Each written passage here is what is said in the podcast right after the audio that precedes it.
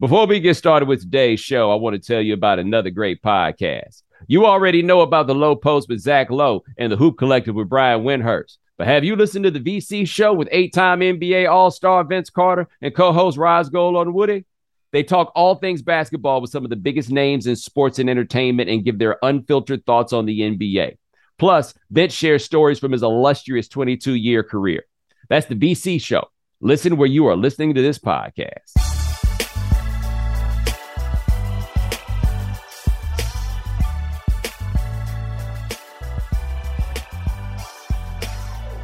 Ladies and gentlemen, welcome to the right time.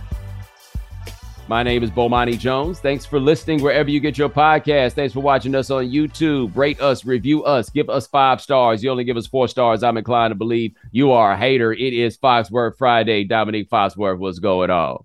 It's happy to be here, man. Like I, I I've missed Foxworth Friday. I didn't realize that it functions as like some sort of end of week therapy for me in many ways. And boy, do I need it this week. So yeah, man. You you you you've I can only imagine that you've had a week. And of course, we're going to talk about Damar Hamlin. We're going to talk about also, if we get time, the craziest sports story I've seen in quite a while. But you know, as the game was on, and I talked about this uh, with Joel Anderson um, the last episode. I wasn't watching that close, so I was gradually figuring out how catastrophic everything was just by the way the broadcast was handling it. And then it just reached a point where I had to grab the phone and call you. I didn't realize you were in the city. Like I yeah. called you, and I was just like did we just watch somebody die? Yeah. And you were and like, I, yeah. I, like I thought I was overreacting. and I was like, yeah. nah, it's um anybody who's been around the game or watched the game, like this is fans included. You watch the game long enough, you know that that was an unusual scene. And I saw, uh, I was getting my hair cut, my barber finished right as Hamlin fell back to the ground. And So he's packing up to leave, and I was like, you should see this, like this is wild. And then he fell. Then he went to commercial. And then when they came back for commercial, my head went to the worst possible place. And and I'm glad you called because I I felt like like I'm just a monster for thinking that. And like it's like no, the way that they are reacting, like nobody football players don't react like that. Yeah. Like my harsh, my, one of my harsh friends hit me and was like, "Dude, did somebody die?" Like it was very much a nobody wanted to say it out loud. Like from broadcast on down, nobody wanted to say it. And I think it was good that you and I were talking to each other because not everybody can laugh at times like those. You got to find your people who actually can. And you, you need that the the those of us who have somewhat dark senses of humor that save yeah. us in moments like these, we be needing each other more than y'all realize. I was thinking that when I was listening to you and Joel, I was like, I know this is the one place that I can go that uh, is going to like handle this in the right way and also not make me want to cry. you know, because like I, I don't know, I'm emotional guy about very few things, and like I we've talked about this before. Like I have, I have regrets for the way that I've talked about certain things on TV because like I just got a little bit too emotional, and I was bordering on that the morning after, and I think in a couple weeks I'm a wish that I didn't do what I did, but whatever, I did it because I'm emotional, and that's fine. But most of this stuff I don't really, really care about it.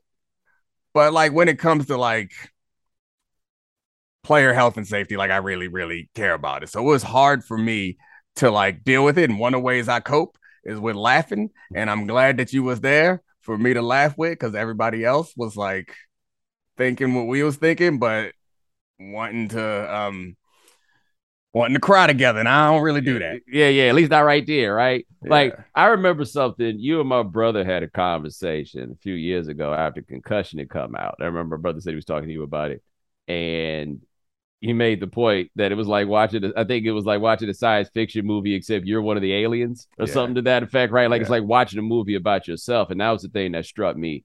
Um, in watching so much of the coverage, because so much of the media that covers football is former players, was like for the grace of God, there go I, sort of mm-hmm. situation that was there. But something that came out of it, and I watched a lot of what you had to say on a lot of those shows, and you talked about um, the wife of a former player who played the same position as you play, and you know, basically him being in a room with a gun and everybody being terrified. And you know what jumped out to me about that was you're a corner. Exactly. right? Like I was thinking that not that you guys were spared from that because that's unrealistic because there's still special teams and they're still tackling and everything else. But I feel like when we hear those stories about these dudes, is at those hitting positions, right? The scrimmage positions, Linebacker, safety, lineman, yeah, yeah, or the old school. He's great over the middle receiver that mm-hmm. does not exist anymore. um, and that I think there was something about that that made me just realize like the breadth of all of this and how nobody's immune from what this game could give you. And this one, this wasn't even one that anybody thought could happen. Yeah. So what I said to your brother, and I wrote about it in, in USA Today a while ago, and that's what probably is the reason why I work at ESPN because they brought me over to write after I wrote this piece. And what I was writing was watching that movie Concussion was like watching a horror movie, and then you know we all walk out of the horror movie and be like, oh, but that wasn't real. not me. not, not me. I walked out. I was like, no, that monster for real. I don't know when he coming. I don't know if he coming, but I know he could. You know, and so it, it, that same thing is we like human mind is impressive in so many ways, and one of the ways that it's really impressive is we can like rationalize really well, and we don't know that we're doing it. And I think part of the rationalization that I've done with the concussion stuff prior to that call is I've always thought of myself as like, oh no, you different. you're the smart football player. Uh you and I learned and it's like, no, you you're ready for retirement. It's gonna be easy for you. It wasn't.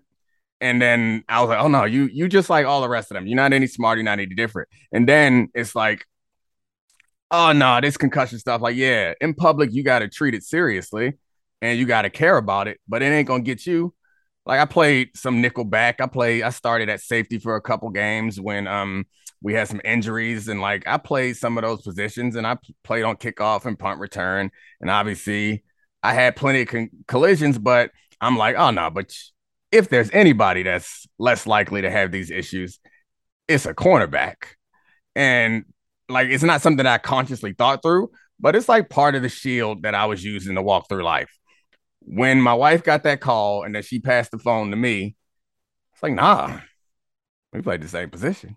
We did the same thing. I actually might have did a little bit more of the of the dirty work than than he did. And you can't hide from it, man. Like you just got to confront it and accept that it's a possibility. And and to tie that back to this um Damar Hamlin stuff, and I made this parallel on my podcast to try to make people understand what it feels like is like if you were in New York during 9 11, I imagine that as a similar feeling. I was in DC during 9 11, and remember, one of the planes hit the Pentagon. And for the immediate hour afterwards, when you didn't know what was going on, you was like, that could be me. That's what it feels like to football players because it's not just this is a terrible tragedy and it's and I think it's compounded by the fact that it wasn't a crazy hit or it wasn't someone doing something that they that they could choose not to do and then be like safe. That a collision like that happens on every single football play. So when they walk back out on the field and this is the challenge with compartmentalizing which we all do you can't compartmentalize something that happened in your compartment like it's in there and so the way that you feel where you're like oh i don't know if you were in uh Boston at the shooting when they when they locked the whole city down. Like this man can knock on my door. Like, yeah, that's what it feels like for these current players. Is like they're gonna go out there and it's and none of them can feel safe because it was a safety and a receiver and a routine hit, and they're gonna be like, oh, kickoff, the first kickoff. Yep, could be me. Mm. And I think like the risk calculus of the football player, I would argue, is somewhat different than the risk calculus of the average person, right? Like, I mean, not everybody's out there doing that. We got all our stories about people quitting playing football, right? Mm-hmm. Like the risk calculus just isn't the same. But I think that in doing that math, this was not for a lot of people under the heading of worst case scenario. Right. Like, like this wasn't as they were doing the math about whether or not this was worth it getting a heart punch on the field was not something yeah. that people seemed to think about, apparently. Like I tell you, the more football I watch, The bigger question I have is, are the pads just for show? Like you remember that run with dudes wasn't wearing leg pads at all? Yeah. I was like, so you telling me these things didn't work? Because otherwise, this is ridiculous. If all you want to do is be a little bit faster, and then mm-hmm. to watch a dude get hit in the chest like that in a way that we didn't know, like think about, and this be the end result. It's like I said on CNN, and this has been bouncing around a lot. I didn't think this was really a novel uh, statement. And by the way, I'm almost positive I got this from a Bill Rhoden column many years ago. But you know, they asked me if you know, can you make football safe? And I was like, you're trying to make a safe cigarette. It's not, you know, that's not what it is. You come up with them lights, you come up with them ultralights. Hell, even the candy ones, when you think about it, that's a whole lot of sugar.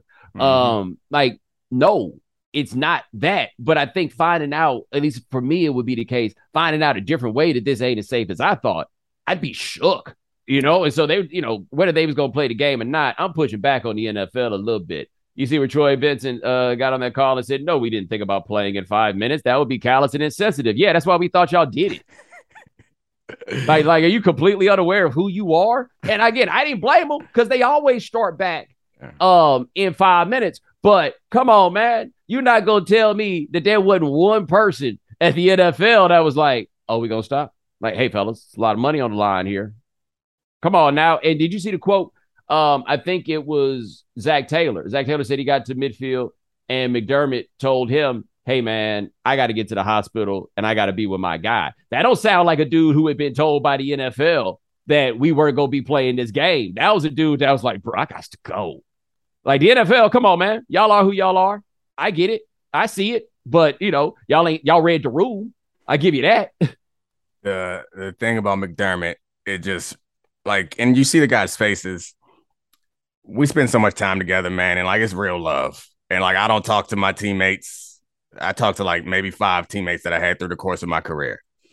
But when I was on that team, they was like it was like real love, like it was real brotherhood. In in those moments, you spend so much time with them, and and yes, those relationships are like conditional. And the month before you're on the team with them, you don't give a damn about them, and then two weeks later, you don't think about them again. But if something happened to one of them in that moment, it's real, man because you spend it all you i mean everything you do your entire professional life and it's a unique thing because it's also your entire personal life and it's it's also compounded by the fact that ain't nobody else like you in the surrounding area ain't nobody else going through what you're going through ain't nobody else dealing with you dealing with the good and the bad ain't nobody else like you and you can't just like so like regular people you go to a happy hour and you sit down and you have a drink and somebody may work somewhere else but y'all dealing with the same things like y'all all like 27 year old, you try to make it in in life, you having a hard time with rent. Like y'all dealing with the same things.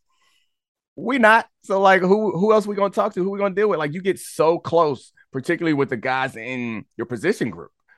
Like the DB room. I know how tight I was with with guys that I don't talk to anymore. I know I've been in fights with guys or like defended guys and like didn't even didn't even think twice in college in particular. Somebody try to mess with my guy, like I'm swinging.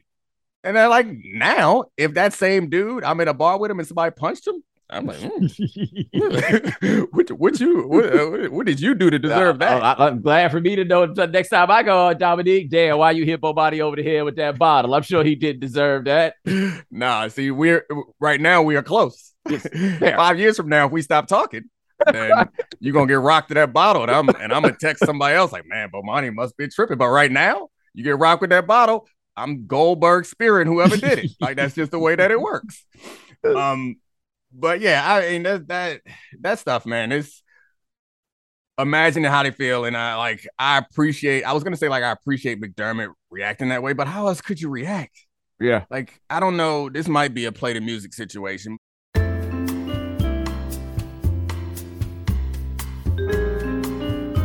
Thank you for your patience. A representative from the right time will be with you shortly.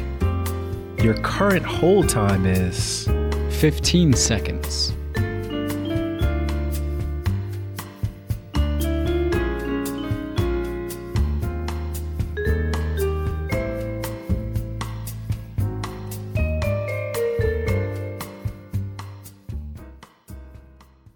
that points to something that I've noticed about this, and this is the part that makes it the most worrisome. They keep telling us it's better. They ain't told us how bad it was, and they ain't told us what better means. You know what I mean? Like like this yeah. is this is this is this is just rough. Spring is the best time to add new challenges to your training, just in time for summer and warmer days. I've been in the gym a little bit trying to get my fitness in check so I can break these skinny allegations I keep getting. And spring is the best time of the year to take a new look at your fitness routine, dial it up a notch, and continue powering on. Peloton has everything you need to get you where you're going. Whether you prefer to run outdoors, row, or ride at home, or strength train at the gym, Peloton has something for you. Peloton's varying class lengths were designed with your training plan in mind. Personalize your workout whether you'd like to add a 10 minute core session at the end of your strength class or take a 60 minute power zone ride to increase your endurance. Peloton classes are designed to help focus on your needs and goals while challenging yourself at every level. Now you can catch up on your favorite NBA games with NBA League Pass while you push yourself to new levels of fitness. Watch your favorite games and win your workouts with NBA League Pass on Peloton and visit onepeloton.com. Peloton All Access membership and NBA League Pass subscription required. Mom deserves the best, and there's no better place to shop for Mother's Day than Whole Foods Market. They're your destination for unbeatable savings, from premium gifts to show-stopping flowers and irresistible desserts. Start by saving 33% with Prime on all body care and candles. Then get a 15-stem bunch of tulips for just $9.99 each with Prime. Round out Mom's menu with festive rosé, irresistible berry chantilly cake, and more special treats. Come celebrate Mother's Day at Whole Foods Market. I was thinking about what you said about, you know, there's nobody like you. And that's a very real thing to not have like people that you can meet in your regular life that you relate to. Like I was talking to somebody once about why I imagine it's very hard to save money if you are on the standard rookie minimum contract because you can't just get a regular person car if you weigh 275 pounds, right? You can't be like, yo, I'm gonna save a little money, go get me a used Civic, right? You can't do that. Plus, on top of it, if we being honest, you you gotta gotta have some things be fitting to your stature in the world, right? Yeah. Okay, that stuff costs money. Um, you can't really save on your apartment because you can't just live in a neighborhood with regular people, right? Like you're gonna probably need to step this up a little bit because you're gonna need some extra security. All of this. Um, off season, you probably gonna need to pay for a lot of that physical, you know, the workout stuff, the trainers and everything else. And that half million dollars that seemed like a lot of money, all of a sudden, you ain't really got that much money left. Like it's it's just a totally unique space that you in. But see, there's people like y'all in terms of the nature of the work. Y'all just can't hang out with. Yeah. Exactly. Right, like like you can hang out with some dudes that work on like the construction sites. They be rolling the dice on this stuff all the time, mm-hmm. but they ain't got no money, right? you get or there are people who be out here living a very dangerous uh yeah. sort of life for work but they gangsters, yeah. so you can't really hang out with them yeah, neither. They got the money. They that, the That's perfect, man. That's because I started thinking maybe military, or but then the money issue is there too. But you're exactly right. Is, they the people... They're like, I might die doing this, but baby, I'm a ball while I do. exactly. That's it. That is. That's yeah. That speaks to why uh, there's so many of them hanging around but yeah, the money thing is tough, and like I, I, I took it there um immediately the morning after, and obviously people were mad. I don't have any regrets about that. I have probably regret regrets about how emotionally I delivered my message, but that's something I've been working on. I'm gonna get better at it, but also like taking it to CBA and taking the money. I've been spending a lot of this morning reading through the CBA and looking at what the benefits are for a career-ending injury, which it seems obvious that that's a best case scenario right now. And it just it just sucks. And to the point that you were like like alluding to and like I brought up a bunch of times is the risk calculus is off because nobody in their right mind thinks that this is a reasonable risk calculus. Because like the chances of you having anything go wrong like is almost 100% that something's going to go wrong that you're going to deal you deal with some long-term impact. How bad it is, how bad it's going to go wrong, you don't know. And like the CTE stuff, and that was the point that I was making um outside after that movie is like right now I'm happy with the trade that I made because like I had a hip issue, at a knee issue, I'm probably gonna have to get both of them replaced at some point. Once I'm limping around, I might look back and be like, damn, I don't know if I feel good about this choice. I'd probably still be happy with the decision I made. But the depths that Mike Webster had to get to to shoot yourself, I'm 100% sure that if I ever get to that point, I'm no, none of this was worth it. None of it was worth it. And we don't know how many guys deal with it. We don't know how many guys are going to deal with it. And the morning after, we all, or the night in the morning after, we all wanted to do something. And some of us like use that energy to go after Skip Bayless, or some of us use that energy to yell at the NFL for saying five minutes, maybe. Some of us use that energy to give money to Damar Hamlin's GoFundMe. Like there's a lot of place for that energy to go. And we all want to make it better. And that's why like my energy went towards yelling about the CBA because I know football's not going to go away, nor do I want it to go away. Like it's around to stay. But what I do want and what I've always cared about is like the health and well-being and of the players and their families. And the CBA determines that. And he's fighting for his life. That matters. A whole separate thing that's like is not going to impact it.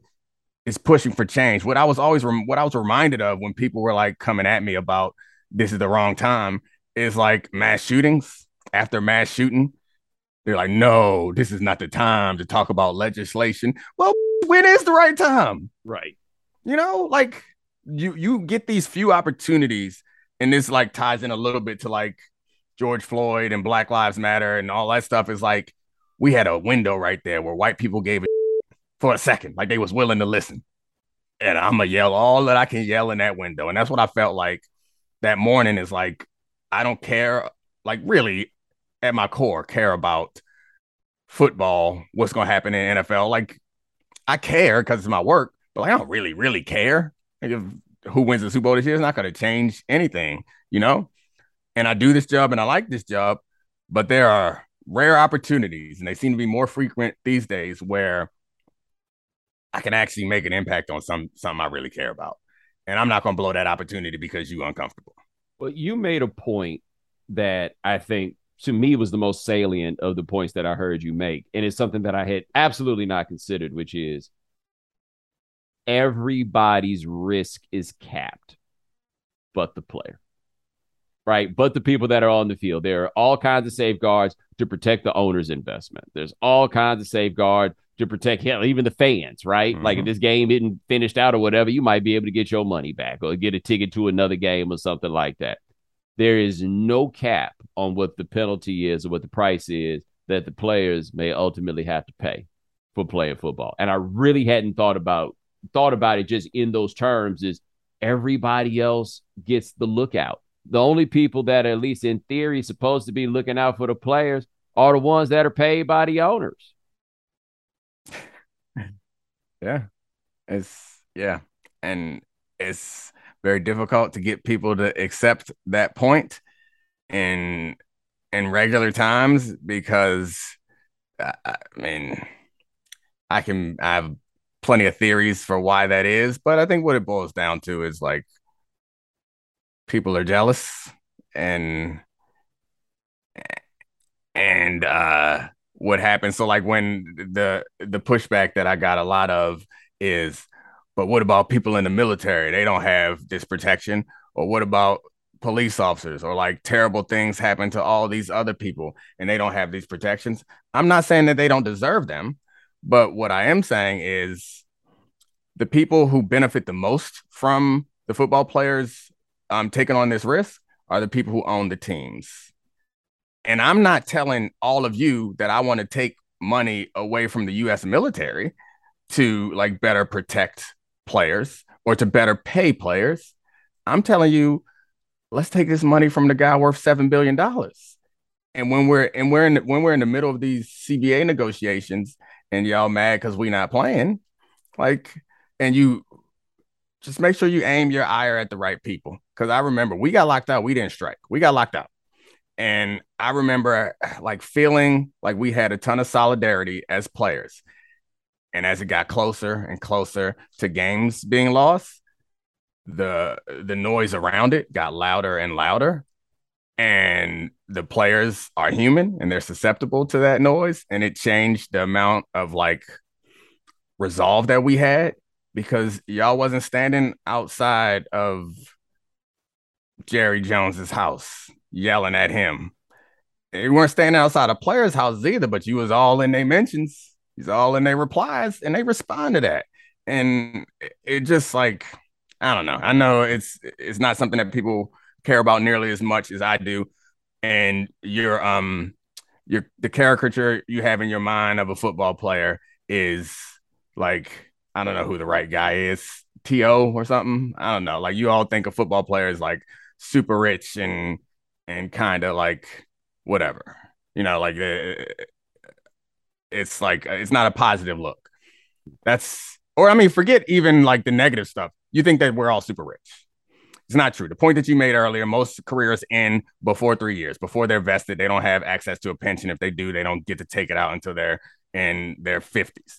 All that stuff aside, what you were talking about the rookie minimum, like I can walk you through the financials of all that stuff, but it's not fun. It's boring. We talked about this before when I talked about how like sad and like borderline depressed I was my season in Atlanta, the best on the field season I had, but I was depressed because I was just becoming mature enough to realize the trade that I had made and when I was in college, I wasn't doing internships. I chose a major that would allow me to focus more on football. The last three years of my life, I've been playing football. I had no connections, I had no experience. And I knew that if this didn't work out, I've set myself up for a real challenging climb. Yes, I got a little bit of cushion, but that cushion gonna burn up quick. But I really got to go all the way back to square one. And so I don't know. Like I mentioned, I get emotional and then I get rambly. I'll shut up, but I, nah. I, made a lot of points there. I don't know if they all came to a conclusion. Nah, ain't ain't nobody required to make no conclusion. You know what I'm saying? Like I would be arguing that at work. We be going to these essays. They're like, "Well, what is our takeaway?" I don't need no takeaway. I'm just giving you something.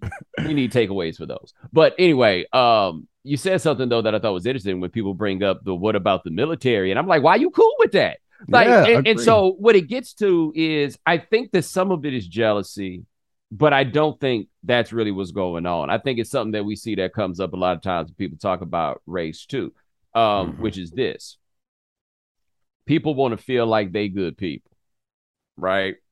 And so something about football that people need to be honest about. Part of what makes it so compelling is the danger and peril, right? Part of what makes it interesting and thrilling is the violence and how the violence then affects the game. So, for example, there is a whole generation now, these kids are finally now getting old enough that have no recollection of what made Michael Irvin special his willingness to be destroyed over the middle of the field, right? There is not one receiver left in the NFL. Like I feel like since Anquan Boldin left, he's probably like the last one and you may, in some ways, think of Jefferson this way, but it's not the same. Guys who made their money making catches that were just impossible because somebody was going to barrel down and knock your head off. Like the reason these quarterback numbers are so high, but the point totals aren't that much higher than they used to be, is because from 20 to 20, it's a lot easier to move down the field because dudes now can go over the middle and not feel like their lives are going to end, or at the very least, feel like they're not going to be able to hold on to the ball anymore after they caught it. That made for a different game and a game that had different stakes. And that's part of why we're here for this game, unlike the others, are the stakes. But what people don't want to feel like is they are being entertained by watching somebody die slowly. That's not what they want to feel mm. like. That is exactly what is happening. However, right? Now, if you want to play the rationalization game, the move is hey, they made the decision, they decided to do it. And I do feel for myself as I've gone on farther, especially now that I think the information that is conveyed upon players at young ages is more than it used to be, that you can more compellingly make the argument that people know what they're getting into. They don't. They think they know what they're getting into, but it it feels like less of an uninformed decision than it used to be. It's just kind of like when you go to grad school and people like grad school is really hard. And you're like, how hard could it be? It's really hard, guys. like, like they couldn't have told me anything about it as what it is. So I think for people, they don't want to have to face themselves about the fact that they enjoy watching football. They don't want to have to face themselves about the fact that they are indifferent to what happens to the players who are on the field. And so when something happens to the guys, the tendency is to blame them, mm-hmm. either for the fact that it happened or the fact that they can't handle it or whatever it is. Because then at that point, you never have to ask yourself if, like, it's almost like we give a seed money to the dope man. You know what I'm exactly. saying? Exactly. I don't, I mean, so there's a bunch of stuff in there that you said that I want to respond to. Like, I don't think it's a coincidence that football is the most popular sport in the country when, as it speaks to like the, the appeal of the violence of it. And I don't think it's a coincidence that like UFC is like climbing and is getting more popular, more popular. Like that stuff matters, I think. Um, also, you brought up Anquan Boldin. I talked to some people who were on the field when he got his face shattered, and they talked about how gruesome that was to see, and how like his facial features weren't in the right spot, and that wasn't in like Dick Night Train Lane era. That was right. It's not too long ago. And so, into the last thing that you were saying about making an informed decision, you know, when that decision is made, it's not made when you like we wouldn't allow 10 year olds, 15 year olds right. to make decisions that impact their life dramatically. You know, you're not going to say, like, right now, you got to decide at 15, you got to decide where you're going to live for the rest of your life or whatever. I don't know, any dramatic yeah. decision. That's when the decision is made. You know, that's when I decided I was six when I told my dad I want to be a professional football player. And like, it's not a decision that you make necessarily because like most little kids want to be professional athletes. And then like all these people who are like, well, you chose it. Y'all didn't choose it because it wasn't an option for your slow ass. Mm-hmm. like, and so like I chose it when I was a kid, and at no point do you like reconsider. You just keep going, and also like all the forces are pushing you in that direction. And even if you don't want to play, if you're really good, everyone around you is telling 15, 16, 17 year old, 22 year old, 25 year old you, but you're so good at this. Keep doing that. Nobody is out here like, hey, why don't you take a second to consider the risk that you're taking? And so I think that's an unfair way to push back. And even if even if they do make even if we as athletes make this decision like in a clear-eyed way, I don't see that as a legitimate argument for saying that you shouldn't like want more. So like my oh, dad oh, yeah. chose to join the military when he was 18. It was because of options around him. And like to your point, I'm not saying that like soldiers shouldn't have more support. I'm with it. It's just like I'm not a soldier. That's not what I'm passionate about at this moment. So like it that finding these other like false equivalencies to like it just doesn't make sense to me. Like, who you fighting for? That's what it always yeah. comes down to. Is like, answer this question. When you start arguing with me about this, who are you defending? Themselves, and that's and that's what it comes down to. They are defending themselves. So think about this. This will get us into like some current events at the same time, right? Okay.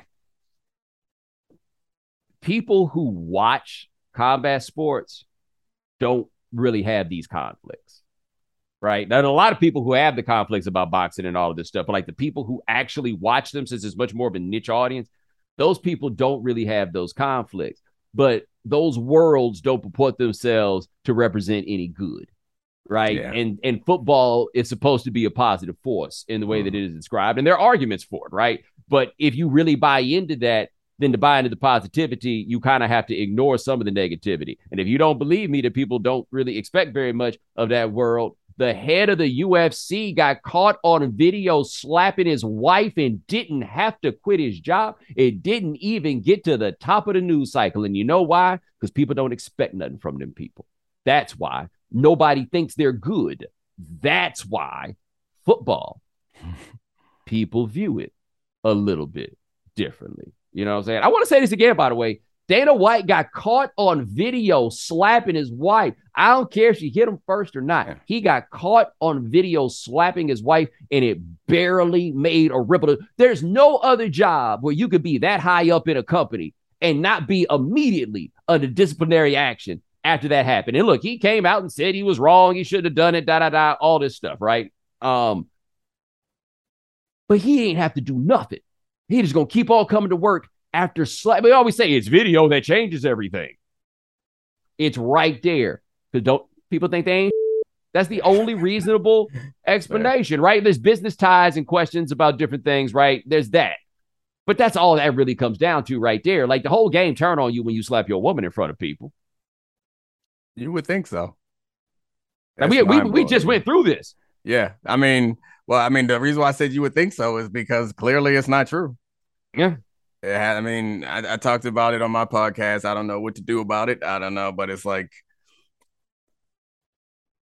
yeah, and the argument like he, she hit him first, fine, you can punish her too. But when you got more power, and which he does, like physical power, yeah. and even like like uh metaphorical power or whatever, like you got different expectations. So. Like if I you never... said it was, here's the thing: if you said he hit her because it was self defense, that would be one thing. That ain't what happened. He hit her. That back. ain't what happened. Those exactly. are not the same thing. Like yeah. people's thing is, you hit me, I have the right to hit you back. Which, to men, I agree, yeah. right?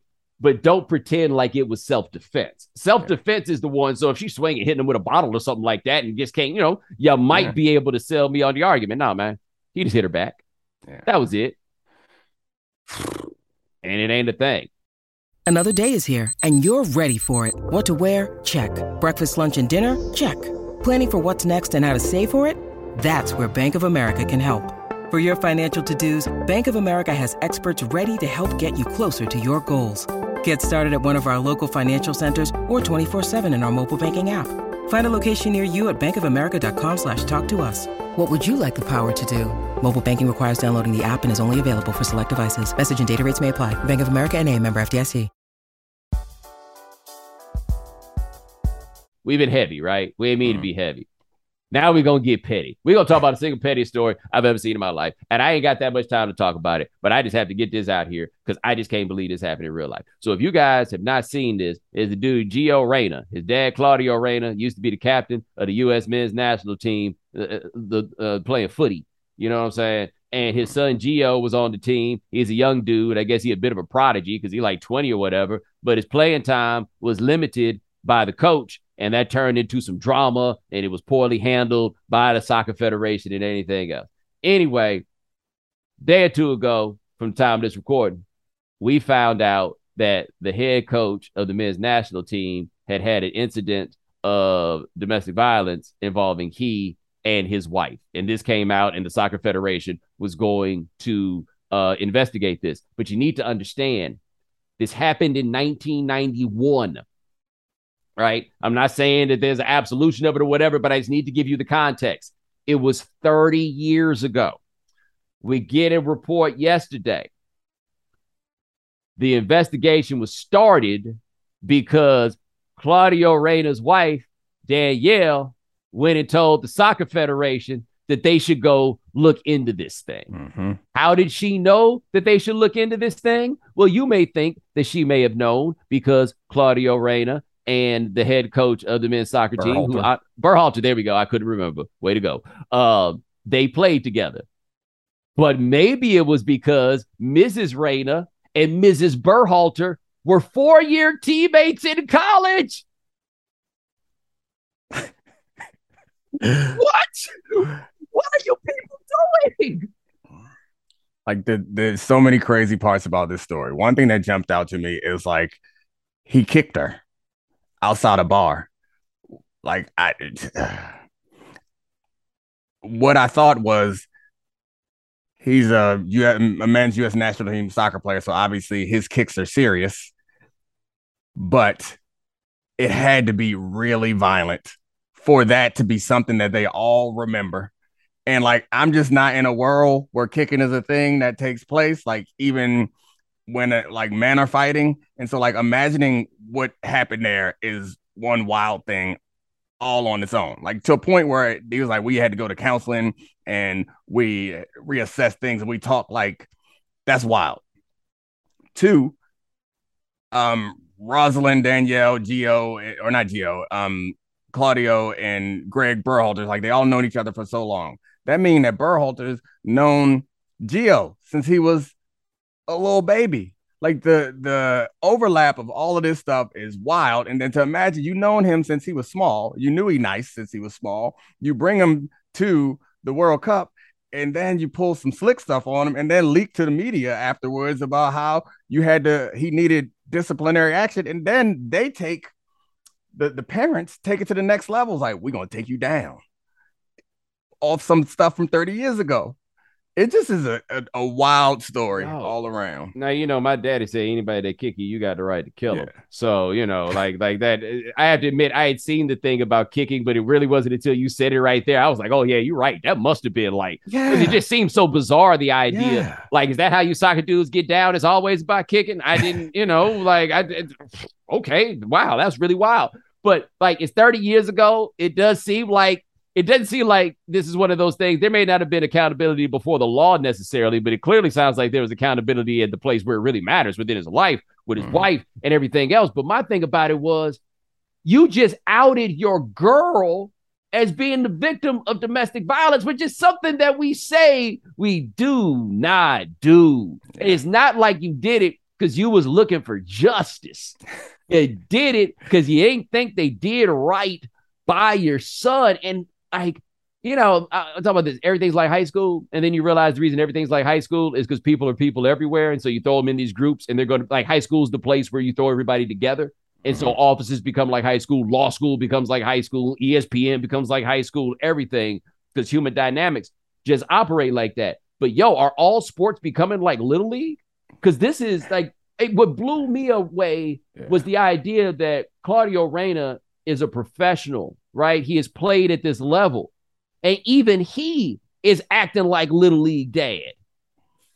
I'm like it's seems even more likely because yeah. like I think uh, a little league dad might grow out of this and be like, "Oh, this is above me. I'm not gonna get involved in this." This U.S. men's national soccer. He played there, and he know Greg.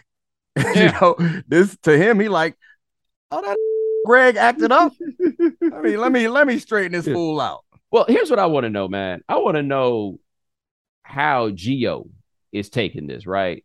And the reason I I say that is like I spent a significant portion of my life being known as my parents' son on different levels and in different places. Not everybody knew it, but like that was an omnipresent thing, and that that's an interesting life. You know, like it's one thing to be like everybody in town kind of knows, but like I got a buddy whose dad was a cop. You know what I mean? Like, like, mm-hmm. like in a small town, yeah. And so every like so when everybody knows it it don't you kind of prefer it not be the case. And you can't you, you can't really cash it in that often, right? Sometimes you can, but not really. But when I was in college, uh, and my mother had previously worked at school, my dad worked there. Um, summer, I took a finance class in the summer. And you know how summer school is. You miss a test in summer school, it's a wrap. Like, you know, you miss a couple days, you can't really do nothing. My car had gotten broken into one day, and I had to take it in the next day. Right, like it was one of those things where the door wouldn't open. In Atlanta, this is the this is 2000, right? It ain't like I just call an Uber to go to work. Couldn't nobody give me no ride to come in, and so I had to test that morning. But I had to take the car to the body shop to get fixed, and I was trying to leave it, but it took them hours before somebody even took me in. So I come back to school the next, day. I mean, come back to class the next time. I show up with the invoice for the car, you know, all those things, trying to make my case. And the professor said, let's go step outside. He'd always been very nice to me, right? He said, let's go outside. Went outside, fired up a cigarette, and he said, if I was you, I go down to uh, business office, see if you can get any of your money back. But that's that. Now, did I think he was being unfair? Yes. Right. Did I think that I had, and I told him in advance what was going on. Like I did everything I could. And I remember I called my mom, and, you know, my mom knows the dean and knows mm. all these people. And I called my mom, and she was like, Do you want me to do anything? And I said, No. Yeah. It wasn't for her to handle. Right. Like this was, because also if she handles it, now this man gonna be looking at me crazy, you know, the whole time. But it wasn't for her to handle. Like in that case, I was since my pops worked there, I had a tuition waiver, right? Like I, I wasn't paying for anything, but mm-hmm. I also was nauseated by the idea of being 19, 20 years old and my mama coming up to settle this for me.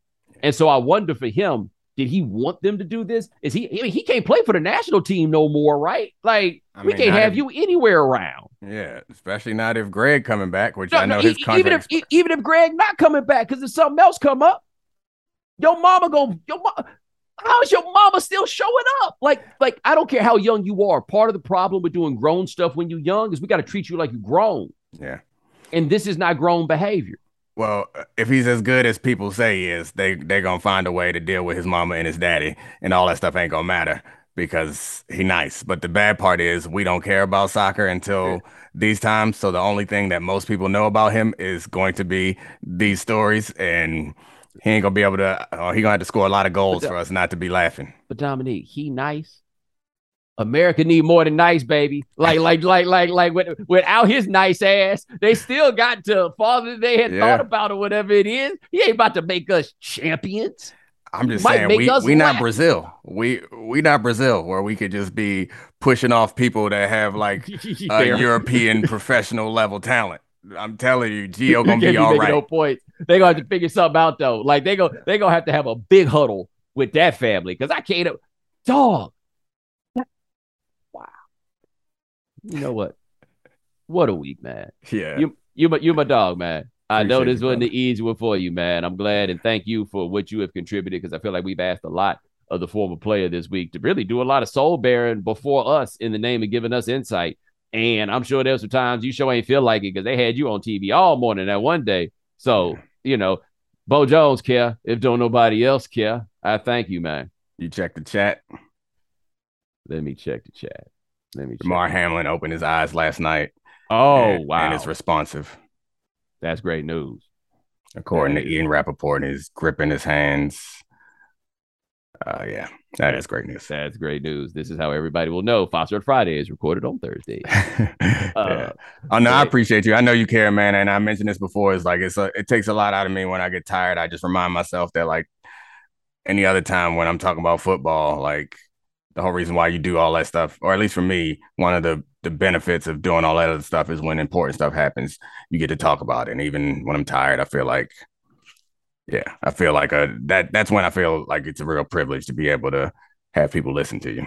Hey man, you're doing good work, man. It's appreciated. Appreciate and ladies and gentlemen, thanks so much for joining us here on the right time. Thanks for watching us on YouTube. Remember, hit the voicemail line 860 516 4119. Let us know about your unfortunate encounter with a future professional in an athletic endeavor. 860 516 4119. Dan Stancic, Parker Owens, Adi Khan, handling everything behind the scenes. Thank you, gentlemen. Remember, follow the right time. Rate us, review us, give us five stars. You only give us four stars. I'm inclined to believe you are a hater. We'll talk to you guys in a couple of days. Take it easy.